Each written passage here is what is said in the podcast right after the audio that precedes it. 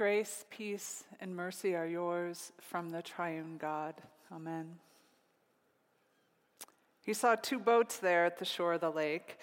The fishermen had gone out of them and were washing their nets. He got into the one belonging to Simon Peter and asked him to put out a little way from the shore. A colleague of mine who was uh, starting a new church in Seattle was once asked, what special skill or charism is needed to be a church planter? To set up folding chairs in a rented space each week, to put some bread and wine on a card table and invite anyone who might even be vaguely interested to come and receive. What does it take to be a church planter, they asked. His answer, mainly a station wagon. I thought of that this week when reading our gospel text, because I've often wondered what in the world qualified Simon Peter to be the first disciple called to follow Jesus, especially what we know about the guy now. I mean, throughout the gospels, he enthusiastically gets almost everything wrong.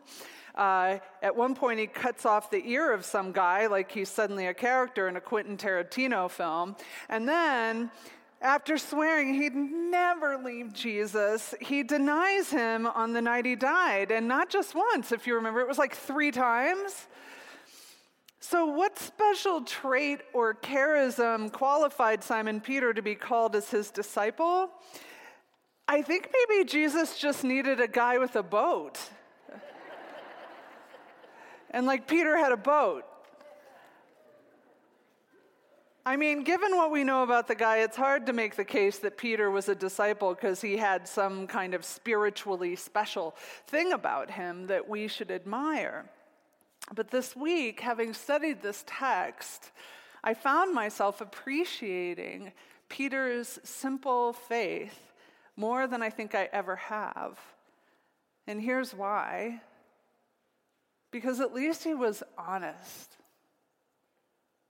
He said to Simon, put out into the deep and let your nets down for a catch. And Simon answered, Master, we have worked all night long, and we've caught nothing. You see, if, as the text says, he was cleaning his nets, he was done. He had practically already gotten home for the night and put on his sweatpants and poured himself a drink. He was done. And I imagine also he was exhausted. Exhausted by prolonged effort met only with failure. We've been fishing all night and caught nothing, he says to Jesus. I've always focused on the abundant catch a fish part of this text, but this week I couldn't stop thinking about this part of the text, a part I never really noticed before. But maybe that's because I've never preached this story as the world was entering the third year of a global pandemic before. See, I don't know about you, but I am exhausted. I've gone through all the same stages of this thing that you have. The initial creativity of lockdown in March two years ago, the fun Zoom happy hour with friends, and the newfound love of baking. The comfort of wearing yoga pants all day, the inordinate amount of T V, and then the social isolation, and then the malaise, but then the hope of the vaccines, and then that competitive period of trying to get the vaccines, and the joy of ripping masks off and traveling again that lasted like forty-five minutes before Delta. The effort we've all had to make to balance staying safe with staying mentally healthy, the endless masking and testing and anxiety, the endless disappointments, the endless COVID symptoms. I'm exhausted. He said to Simon, put out into the deep and let down your nets for a catch. And Simon answered, Master, we've worked all night long and we've caught nothing. So yeah, I'm exhausted, and if I'm honest, I do not want to go into the deep. I want to stay near the comfort of the shore. I just finished cleaning my nets and I'm ready for my pajamas and Netflix. I want to stay close to the shore, Jesus, because I know that in the Hebrew scriptures, the deep is where chaos and the unknown reside. But this week I started to realize that maybe we aren't at the shore people anymore anyhow, and maybe we haven't been at the shore people for a long time now. In this text, we aren't a curious crowd just a few comfortable meters from home listening on the hill to Jesus. We are Peter, somewhere between exhaustion and the deep, trying to still have faith. While the economy is chaotic and the healthcare system is teetering, and for the last two years, any human being standing near us might kill us with their breath, the thing all those meditation and yoga teachers tell us to pay attention to, like it'll save us. So here today in this place, in this place between exhaustion and the deep, I'll just say the obvious. Uh, I don't think coffee mug faith is going to save us right now. Faith that is really just a cheerful outlook sprinkled on top of an already good life may have helped us in the past, but now it's useless. In order for it to be of any help, faith can't be the decorations and the furniture. It has to be the load-bearing structure that can withstand flood and fire and pandemic. Because faith isn't the thing that goes first when a crisis happens. Faith is the thing that is left after a crisis happens. When the power of positive thinking has failed us and the empty promises of late-stage capital have failed, capitalism have failed us, and our attempts to change ourselves and others have failed us, and when our vision for what our lives are supposed to look like right now failed us, when our bodies and our dreams have failed us, simple faith remains. I think Peter actually teaches us that, because Peter's faith is the kind that is honest about exhaustion and failure, honest about what life really feels like, and then still says, and yet. He said to Simon, "Put out into the deep water and let down your nets for a catch." And Simon answered, "Master, we've worked all night long and we've caught nothing. And yet, if you say so, I will let down my nets."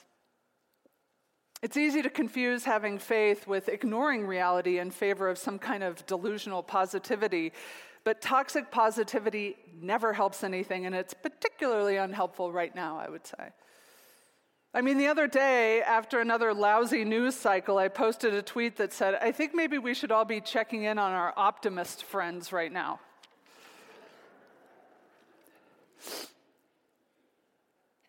Because, friends, we are between exhaustion and the deep. And facing the deep can be terrifying. And we may long to return to the shores of twenty nineteen. But I want you to know that when I was studying that Greek word for the deep this week, I, I found that it, it shows up somewhere else in the New Testament, and it shows up in Romans eight. "For I am convinced that neither death, nor life, nor angels, nor rulers, nor things present, nor things to come, nor powers, nor height, nor the deep, bathos, nor anything else in all creation will be able to separate us from the love of God in Christ Jesus our Lord." So we can admit that we are exhausted and do not wish to go to the deep, and yet we can know that even here, even here, we will not be separated from the mothering, protective love of God. That doesn't fit on a coffee mug. But it doesn't need to. Uh, anyone who's heard my preaching knows I seldom get through a sermon without talking about television, so here it goes. Um, in closing, there was a surprising depiction recently of faith being what's left when everything else has failed us in the uh, Netflix movie Don't Look Up. in which a meteor is moments away from destroying the earth. The characters are in the deepest part of the deep, and when putting faith in political solutions and big tech has failed them, they face their last moments by gathering for a Thanksgiving-style meal, a net-straining feast of gladness and gratitude. And they know at that moment that something else is needed, and that something is prayer.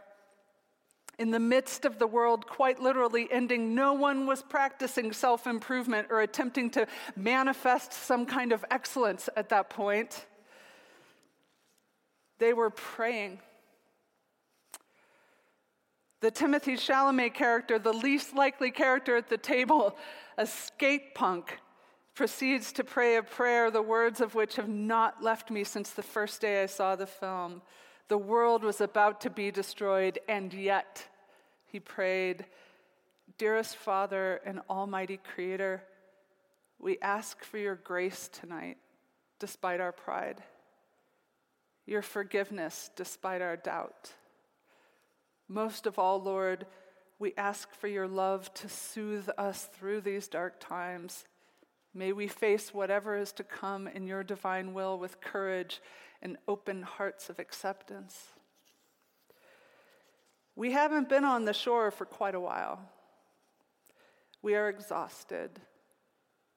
And yet, despite our pride, there is grace in the deep. Despite our doubt, there is forgiveness in the deep, not to mention, yes, a whole lot of fish. The protective love of God is soothing us here in this dark time, allowing us to face whatever is to come with courage and open hearts of acceptance. So, with the simple and yet faith, the simple and yet faith of Peter, we can say, Amen.